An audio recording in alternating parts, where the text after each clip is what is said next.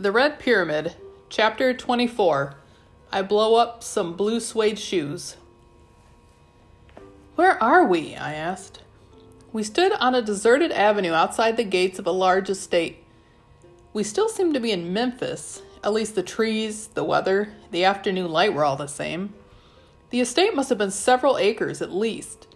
The white metal gates were done in fancy designs of silhouetted guitar players and musical notes. Behind them, the driveway curved through the trees up to a two story house with a white columned portico. Oh no, Carter said. I recognize those gates. What? Why? Dad brought me here once. A great magician's tomb.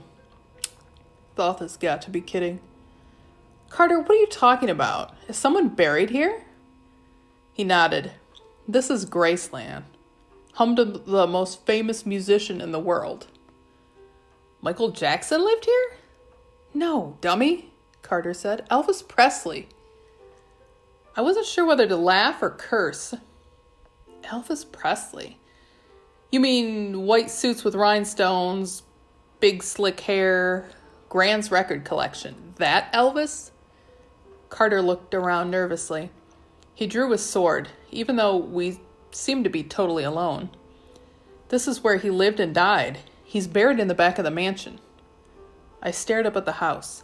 You're telling me Elvis was a magician? Don't know. Carter gripped his sword. Thoth did say something about music being a kind of magic. But something's not right. Why are we the only ones here? There's usually a mob of tourists. Christmas holidays? But no security? I shrugged. Maybe it's like what Zia did at Luxor. Maybe Thoth cleared everyone out. Maybe. But I could tell Carter was still uneasy. He pushed the gates and they opened easily. Not right he muttered. No, I agreed. But let's go pay our respects. As we walked up the drive, I couldn't help thinking the home of the king wasn't very impressive. Compared to some of the rich and famous homes I'd seen on TV, Elvis's place looked awfully small. It was just two stories high, with that white columned portico and brick walls. Ridiculous plaster lions flanked the steps, Perhaps things were simpler back in Elvis's day. Or maybe he spent all his money on rhinestone suits. We stopped at the foot of the steps. So, Dad brought you here? I asked. Yeah. Carter eyed the lions as if he were expecting them to attack. Dad loves blues and jazz, mostly. But he said Elvis was important because he took African American music and made it popular for white people. He helped invent rock and roll. Anyway, Dad and I were in town for a symposium or something. I don't remember. Dad insisted I come here. Lucky you. And yes, perhaps I was beginning to understand that Carter's life with Dad hadn't been all glamour and holiday. But still, I couldn't help being a bit jealous. Not that I'd ever wanted to see Graceland, of course, but Dad had never insisted on taking me anywhere. At least until the British Museum trip when he disappeared. I hadn't even known Dad was an Elvis fan, which was rather horrifying. We walked up the steps. The front door swung open all by itself. I don't like that, Carter said. I turned to look behind us, and my blood went ice cold. I grabbed my brother's arm. Um, Carter, speaking of things we don't like, Coming up the driveway were two magicians brandishing staffs and wands. Inside, Carter said. Quick!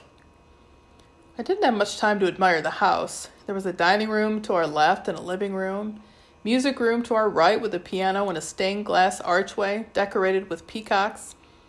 All the furniture was roped off. The house smelled like old people. Item of power, I said. Where? I don't know, Carter snapped. They didn't have items of power listed on the tour. I glanced out the window. Our enemies were getting close. The bloke in front wore jeans, a black sleeveless shirt, boots, and a battered cowboy hat. He looked more like an outlaw than a magician. His friend was similarly dressed, but much heftier, with tattooed arms, a bald head, and a scraggly beard. When they were 10 meters away, the man with the cowboy hat lowered his staff, which morphed into a shotgun. Oh, please, I yelled, and pushed Carter into the living room. The blast shattered Elvis's front door and set my ears ringing.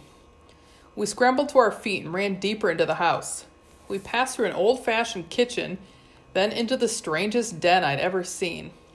The back wall was made of vine covered bricks with a waterfall trickling down the side. The carpet was green shag, floor and ceiling, mind you. And the furniture was carved with creepy animal shapes. Just in case all that wasn't dreadful enough, plaster monkeys and stuffed lions had been strategically placed around the room. Despite the danger we were in, the place was so horrid, I just had to stop and marvel. God, I said, did Elvis have no taste? The jungle room, Carter said. He decorated it like this to annoy his dad. Hmm, I can respect that. Another shotgun blast roared through the house. Split up, Carter said. Bad idea. I could hear the magicians tromping through the rooms, smashing things as they came closer. I'll distract them, Carter said. You search. The trophy room is through there. Carter! but the fool ran off to protect me. I hate when he does that. I should have followed him or run the other way, but I just stood frozen in shock as he turned the corner with his sword raised. His body began to glow with a golden light, and everything went wrong. Blam! An emerald flash brought Carter to his knees. For a heartbeat, I thought he'd been hit with a shotgun, and I had to stifle a scream. But immediately, Carter collapsed and began to shrink, clothes, sword, and all, melting into a tiny sliver of green. The lizard that used to be my brother raced towards me, climbed up my leg and into my palm where it looked at me desperately. From around the corner, a gruff voice said, Split up and find the sister. She'll be somewhere close. Oh, Carter, I whispered fondly to the lizard. I will so kill you for this. I stuffed him in my pocket and ran. The two magicians continued to smash and crash their way through Graceland, knocking over furniture and blasting things into bits. Apparently, they were not Elvis fans. I ducked under some ropes, crept through a hallway, and found the trophy room. Amazingly, it was full of trophies. Gold records crowded the walls. Rhinestone Elvis jumpsuits glittered in four glass cases. The room was dimly lit, probably to keep the jumpsuits from blinding visitors, and music played softly from overhead speakers, Elvis warning everyone not to step on his blue suede shoes. I scanned the room, but found nothing that looked magical. The suits? I hope Thoth did not expect me to wear one. The gold records? Lovely frisbees, but no. Jared! A voice called to my right. A magician was coming down the hallway. I darted toward the other exit, but a voice just outside it called back, Yeah, I'm over here. I was surrounded. Carter, I whispered, curse your lizard brain. I fluttered nervously. He fluttered nervously in my pocket, but was no help. I fumbled through my magician's bag and grasped my wand. Should I try drawing a magic circle? No time and I didn't want to duel toe to toe with two older magicians. I had to stay mobile. I took up my rod and willed it into a full length staff. I could set it on fire or turn it into a lion, but what good would that do? My hands started to tremble. I wanted to crawl into a ball and hide beneath Elvis's gold record collection. Let me take over, Isis said. I can turn our enemies to dust. No, I told her. You will get us both killed. I could feel her pressing against my will, trying to bust out. I could taste her anger with the magicians. How dare they challenge us? With a word, we could destroy them. No, I thought again. Then I remembered something Zia had said use whatever you have available. The room was dimly lit. Perhaps if I could make it darker. Darkness, I whispered. I felt a tugging sensation in my stomach, and the lights flickered off. The music stopped. The light continued to dim. Even the sunlight faded from the windows until the room went entirely black. Somewhere to my left, the first magician sighed in exasperation. Jared! Was it me, Wayne, Jared insisted. You always blame me. Wayne muttered something in Egyptian, still moving toward me. I needed a distraction. I closed my eyes and imagined my surroundings. Although it was pitch black, I could still sense Jared in the hallway to my left, stumbling through the darkness.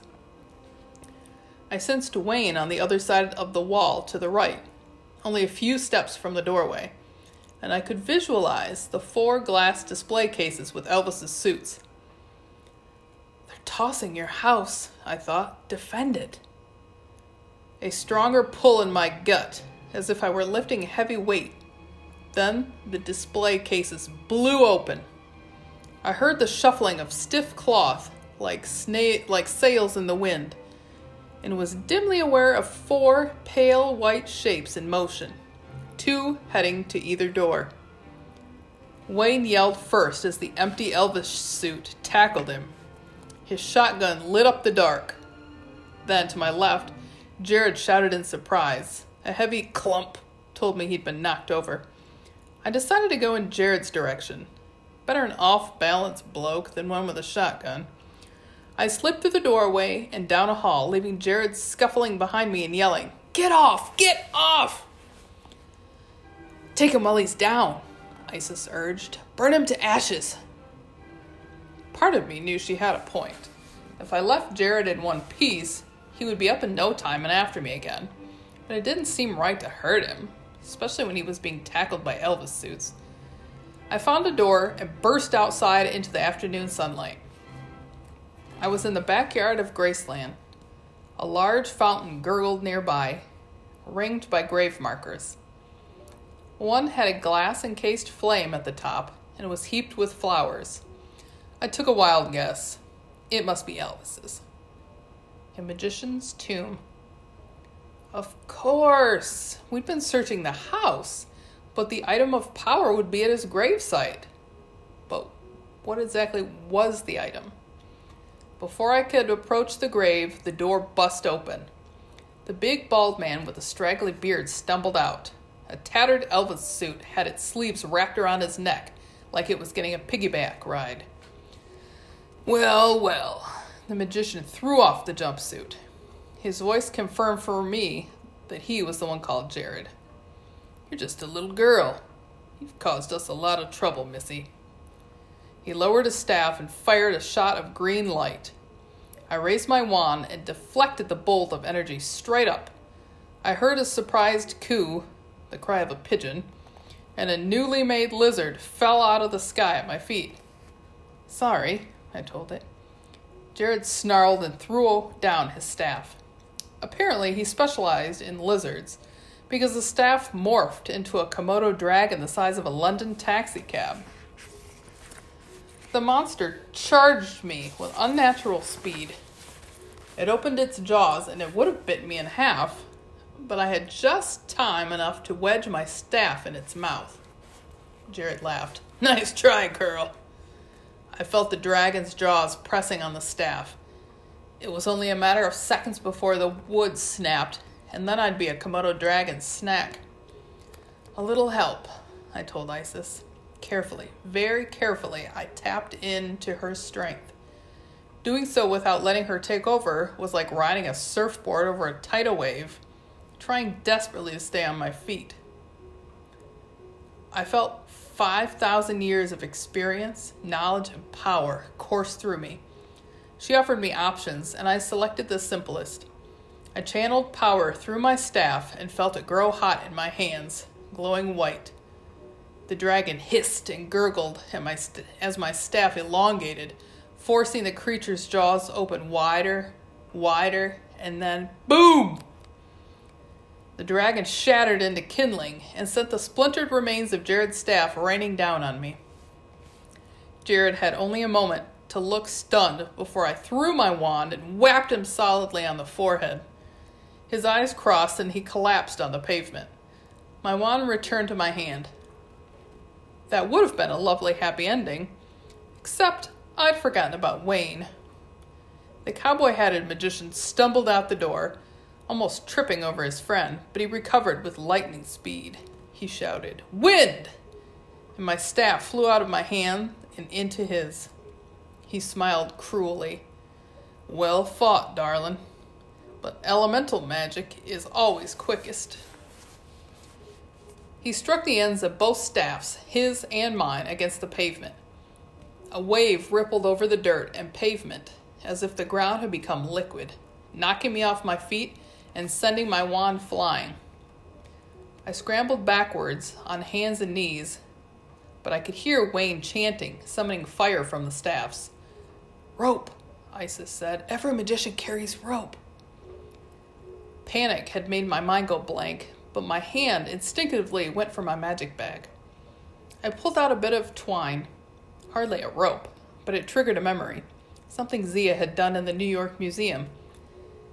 I threw the twine at Wayne and yelled a word Isis suggested Tas! A golden hieroglyph burned in the air over Wayne's head. The twine whipped toward him like an angry snake, growing larger and thicker as it flew. Wayne's eyes widened. He stumbled back and set jets of flame shooting from both staffs, but the rope was too quick. It lashed around his ankles and toppled him sideways, wrapping around his whole body until he was encased in a twine cocoon from chin to toes. He struggled and screamed and called me quite a few unflattering names. I got up unsteadily. Jared was still out cold. I retrieved my staff, which had fallen next to Wayne. He continued straining against the twine and cursing in Egyptian, which sounded strange with an American Southern accent. Finish him, Isis warned. He can still speak. He will not rest until he destroys you. Fire! Wayne screamed. Water! Cheese! Even the cheese command did not work. I reckoned his rage was throwing his magic off balance, making it impossible to focus, but I knew he would recover soon. Silence, I said. Wayne's voice abruptly stopped working. He kept screaming, but no sound came out. I'm not your enemy, I told him, but I can't have you killing me either. Something wriggled in my pocket, and I remembered Carter. I took him out. He looked okay, except, of course, for the fact he was still a lizard. I'll try to change you back, I told him. Hopefully, I don't make things worse. He made a little croak that didn't convey much confidence. I closed my eyes and imagined Carter as he should be a tall boy of 14, badly dressed, very human, very annoying. Carter began to feel heavy in my hands. I put him down and watched as the lizard grew into a vaguely human blob. By the count of three, my brother was laying on his stomach, his sword and pack next to him on the lawn. He spit out grass. How'd you do that? I don't know, I admitted. You just seemed wrong. Thanks a lot.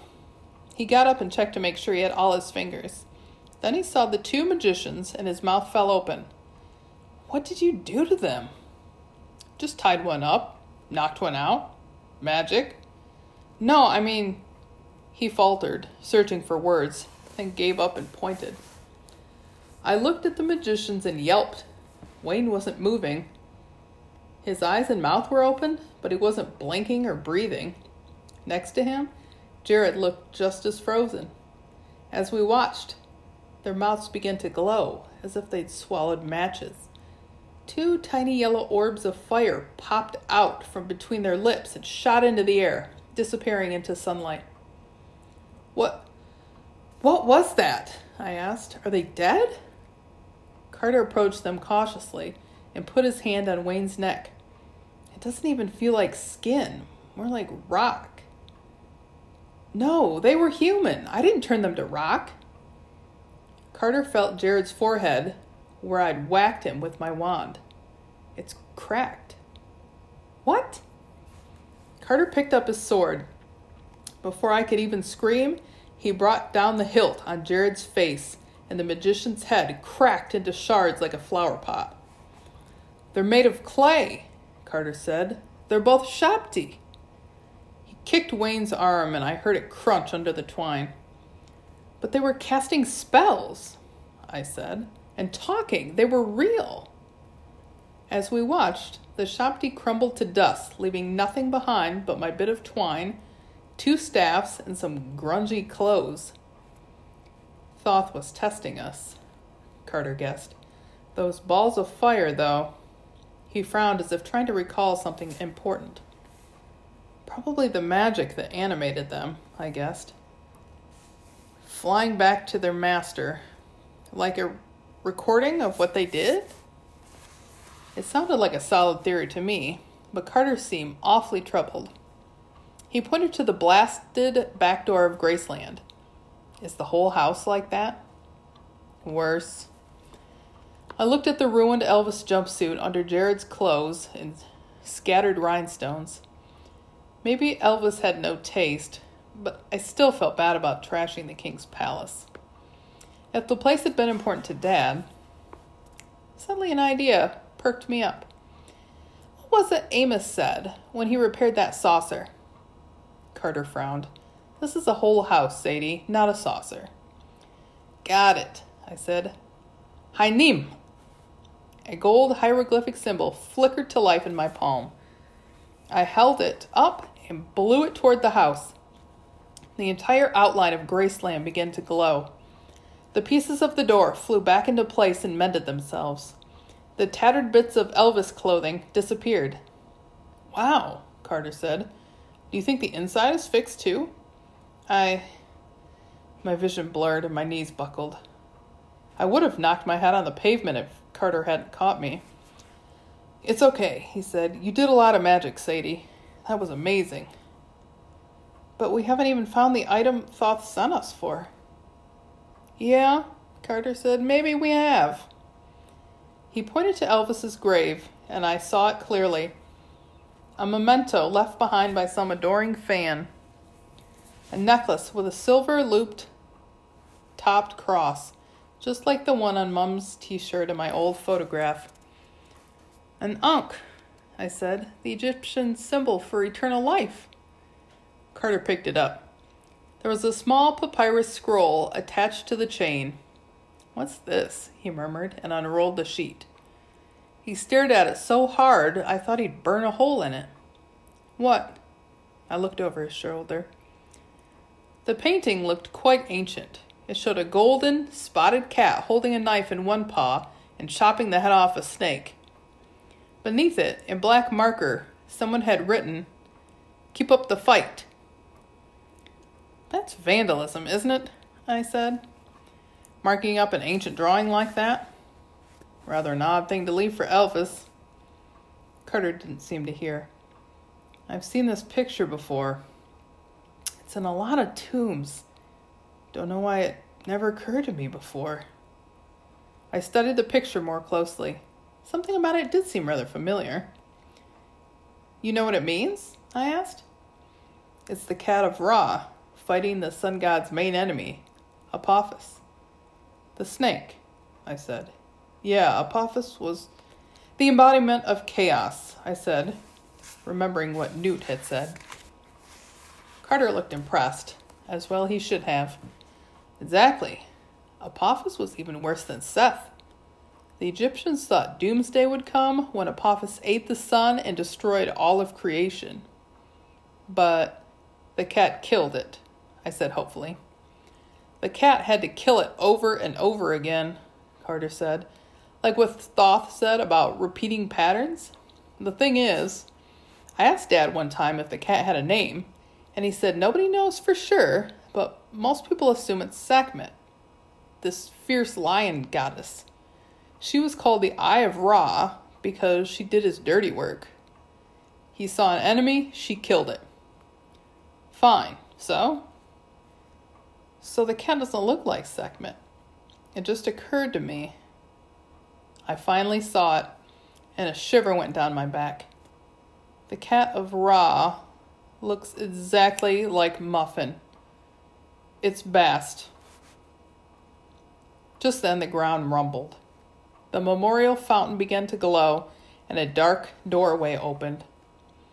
Come on, I said. I've got some questions for Thoth. And then I'm going to punch him in the beak.